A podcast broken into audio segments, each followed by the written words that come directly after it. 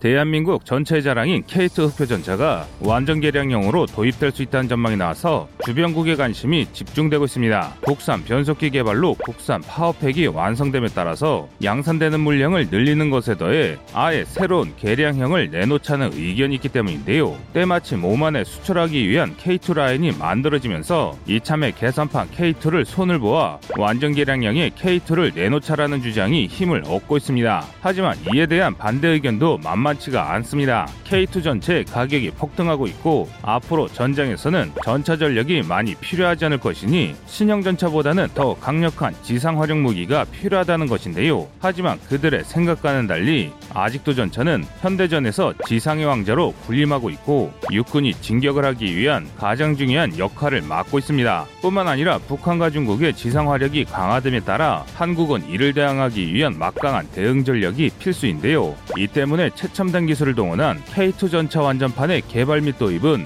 시급한 현실이라 할 수 있습니다. 그래서 준비했습니다. 오늘은 K2 전차 완전 개량형에 대해 알아보겠습니다.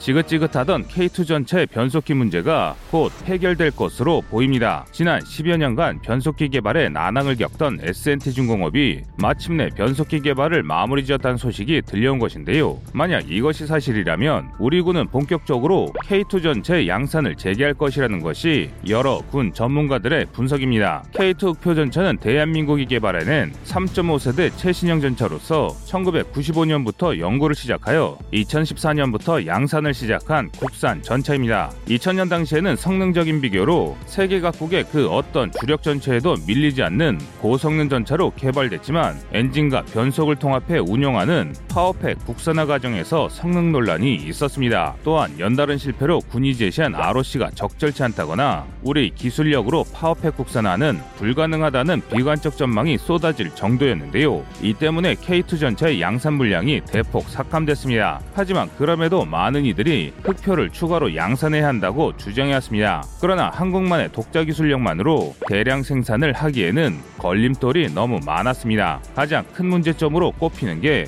우선 가격이 너무 비쌉니다. 파워팩 문제로 인해 생산 규모를 줄여 소규모로 생산을 하다 보니 K2의 가격이 폭등했습니다. 한 대의 가격이 대당 100억 원 정도로 알려져 있는데요. 이는 직전에 도입한 전차인 K1A1의 초기 도입 단가 44억 원을 크게 웃도는 값이었습니다. 이로 인해 기존 K2 생산 라인이 죽고 관련 인력이 흩어지는 일이 벌어지기도 했는데요. 다행히 터키의 K2 수출에 성공한 것을 시작으로 차츰 수주 실적을 올리며 관련 전문 인력 확충을 통해 세계 시장에서 영역을 넓혀가고 있습니다. 중동의 서유부고고만에 사막형 K2 전차를 수출한 것을 시작으로 최근에는 이집트 시장을 노리고 있는 중입니다. 이에 따라 수출용 라인을 국내 양산 라인으로 돌려 K2를 추가 양산하자는 이야기가 나오기 시작했습니다. 하지만 기쁨도 잠시 새로운 수출길로 눈을 돌리려고 하니 이번엔 독일에서 대한민국의 발목을 잡았습니다. 그것은 바로 파워팩이었습니다. 한국의 K2가 잘 나가는 게 배가 아팠는지 자신들이 공급하는 파워팩을 금수 품목으로 지정해 자신들이 정한 국가 이외에는 판매하지 못하도록 수출을 막은 것이었습니다. 즉 자신들의 동맹이거나 잠재적 적성국은 안 된다고 통보한 것입니다. 그런데 이는 참 황당한 처사입니다. 얼마 전 독일은 중국 인민 해방군 해군에 독일산 엔진을 납품했습니다.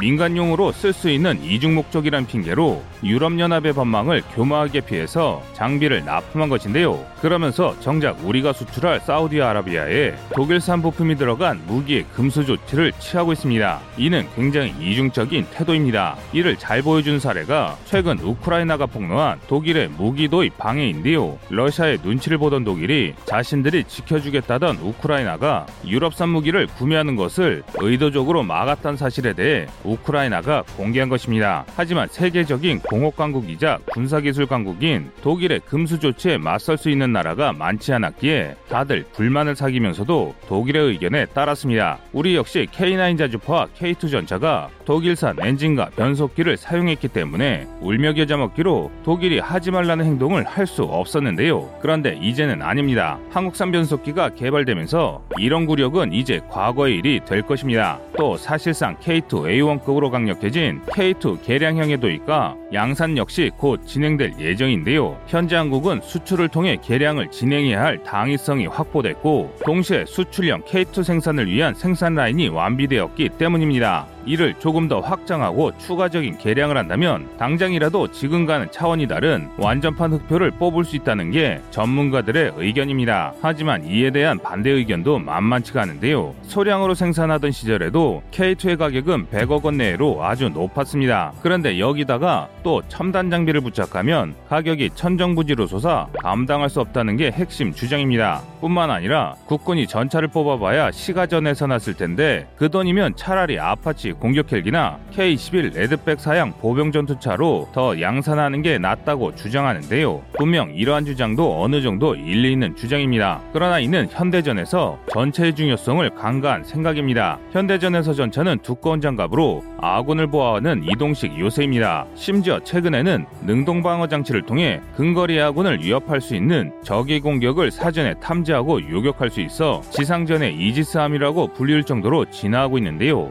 이에 더해 우수한 전자 및 통신 장비가 탑재되면서 전장의 최선봉에서 군을 이끄는 창끝이자 가장 먼저 적을 보는 눈으로 발전 중입니다. 당연히 한마디로 무시받을 무기가 아니란 것이죠. 뿐만 아니라 최근 우리 군을 포함한 선진 군사 강국들이 도입 중인 UGV의 G 플랫폼으로서 지상 장비의 유무인 복합 전투 체계 플랫폼이 될 수 있습니다. 그리고 한국은 이에 대한 모든 첨단 기술을 보유 중입니다. 얼마 전 완전 국산에 성공한 초고경도 장갑판을 개발해 이제 한국이 마음만 먹는다면 현존하는 최고의 방어력을 보이는 장갑과 순수 국산 기술력으로 개발된 세계 최고 수준의 120mm 55구경장 CN08 활강포 그리고 이에 걸맞는 세계 최고 수준의 우수한 전차탄 제작 능력 등 기본적인 전차 제작 기술은 물론 보람의 개발로 얻은 각종 첨단 라이더와 전자 장비들을 모두 우리 기술로 확보한 상황인데요. 따라서 이번에 도입될 K2 개량형은 크게 개선된 수출형 전차를 압도하는 첨단 전차가 될 수 있을 것이라고 군 전문가들은 입을 모아 주장합니다. 여기에 더해 궁극적으로는 미국의 F-35처럼 다양한 임무를 수행하는 네트워크 중심 작 전 체계 NCOE의 핵심 무기로도 진화가 가능합니다. 그렇다면 K2 완전판은 어떠한 스펙으로 나오게 될까요? K2 흑표 완전판에는 AS9 헌츠맨,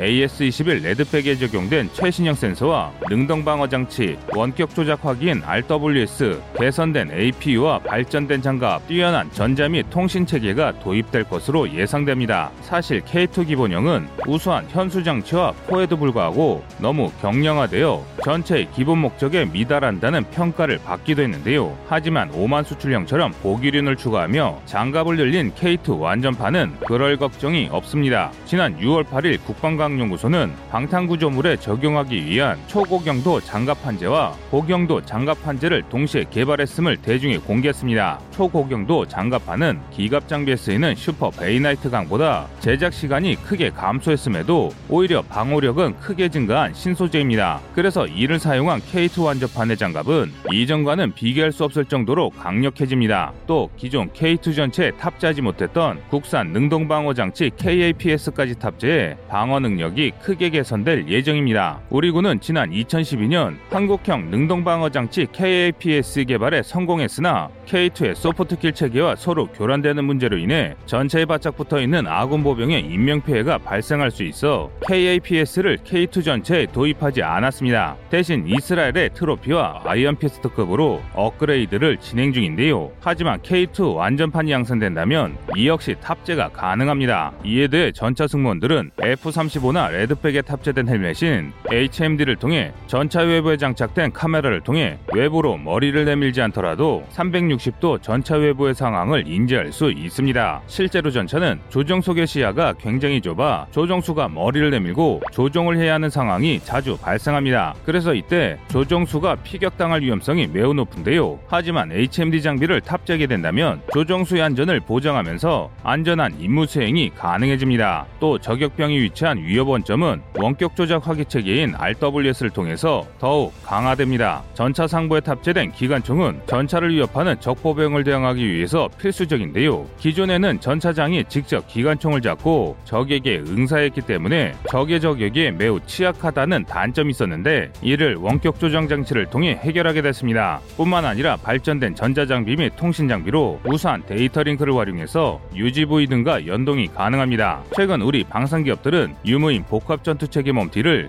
양산이 가능한 수준까지 발전시켰습니다. 그래서 차세대 항공기들과 각종 무인 드론을 K2 완전판에 연계시켜 지금과는 비교하지 못할 정도의 작전 영역과 공격력을 확보하게 됩니다. 그래서 완전판 K2 전차를 유무인 전투 차량 UGV를 이끄는 G 플랫폼으로 운용하는 것이 가능해집니다. 이 때문에 새로운 전원 보조 장치인 APU도 개발 추진 중입니다. 좁은 전차 안에 다양한 전자 장비를 우겨 넣다 보면 전력이 부족해지는 것은 당연한데요. 하지만 이러한 문제는 강화된 APU를 탑재해서 해결할 수 있습니다. 우리 군은 이미 K55를 K55A1으로 개량하면서 부족한 동력을 추가적인 APU를 탑재 우리의 기술력을 증명했고 인도 육군의 노후화된 T-72, T-90 전차의 개량 사업을 위한 보조 동력 장치 전량을 한국의 수주에서 수출하고 있을 정도로 매우 우수한 APU 기술을 보유하고 있습니다. 그만큼 한국은 이 분야에서 세계 최정상급 기술을 보유하고 있습니다.